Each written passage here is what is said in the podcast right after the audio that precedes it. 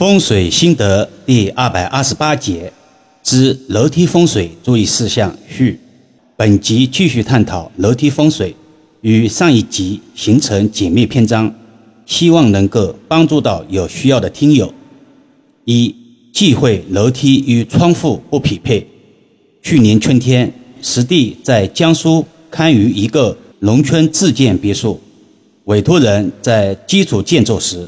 为了让楼梯的采光性能比较亮丽，或者当时考虑不周全，室内楼梯与外墙窗户紧靠着，造成在室外透过窗户直接看到楼梯，也造成这个窗户因为与楼梯紧靠着，无法正常打开。熟悉易遥老师音频的听友们都知道，在风水中，门为口，窗为眼。而楼梯交叉于窗户之中，对居住之人的眼睛是极为不利的，或者造成易交损友、屡犯小人的卦象。由于委托人没有装修的打算，化解只能使用四两拨千斤之法，建议委托人用与内墙同一颜色的石膏板或者木板，把窗户的内侧全部封掉，效果就是在室内减少一个窗户，但又不违和。而室外窗户格局保持不变，或者用贴纸画把这个窗户的玻璃全部覆盖，只是后者效果差了些。后来委托人告知，其母亲常年辛苦劳作，经常被亲戚借钱不还，委托人怎么劝效果都不大。果然是福地福人居，福人居福地也。二，忌讳半边楼梯。有一委托人，在装修前来咨询易遥老师，打算把楼梯做成一半是斜坡，一半是楼梯，想把楼梯下方的空间利用起来，做个车库，方便车辆出入。这样的楼梯格局是很难聚集财富的，而且此类楼梯的格局容易让家人带来莫名其妙的是非，甚至官司。也容易影响家人的健康。很幸运，这个委托人在装修前过来咨询风水，也变相说明其个人气场比较吉利，没有造成既定的不利煞局。易遥老师给他说明这个格局的危害性后，并且接受了老师提出来的调整方案，此委托人的执行力是一流的，难怪生意做得风生水起。并不是没有原因的。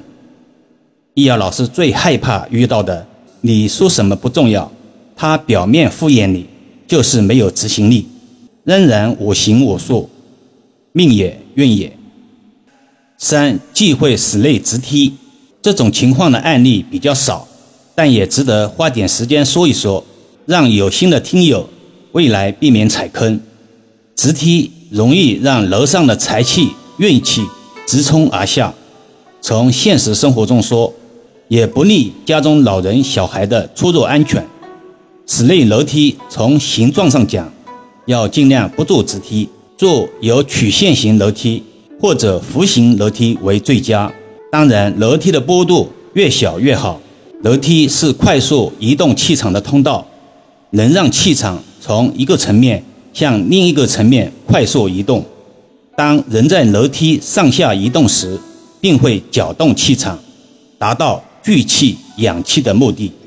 反之，楼梯的坡度越大或者越陡峭，聚气养气的效果就越不好，同时也会影响家人的健康与安全。又到回复听友提问的时间了。今天这个问题不在风水范围内，但易遥老师觉得问题有代表性。就公开来谈一谈。有听友问，自己家人没有哭泣，眼睛看起来却绿汪汪的，心里没有什么忧伤的事，却总是皱着眉头。问这样的习惯好不好？易遥老师无论是在八字批断时，或者是风水布局时，喜欢直言不讳，有什么说什么，才是解决问题的王道。说话瞻前顾后，对委托人极不公平。好了，言归正传。据上所说，这是典型的孤苦之相，俗称苦瓜脸。年轻时对自身可能没有什么副作用，或者副作用很小，还美其名曰“忧郁小王子”。但是到了中老年时，就会形成孤单之相。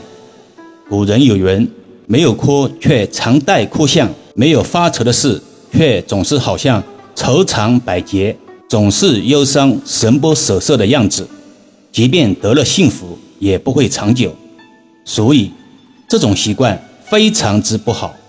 一个人常年一副苦瓜脸，其人气运、气场必然受到不吉利的影响。在此也呼吁所有听到此音频的听友，平常保持微笑的面容，潜意识里训练自己，多给自己制造笑点，也许未来的风景线超乎你的想象。每个人都会有烦心事，积极笑对吧？毕竟忧郁不能化解烦心事。好了，今天暂时先聊到这里吧。更多分享，请至易瑶文化主页收听、关注、点评、转发，或者搜索关注公众号“易瑶文化”。如果自己也有风水布局需要咨询老师的，在公众号中首页下方可以找到老师。也可以把专辑分享给身边的家人，形成共识，减少在风水布局中的阻力。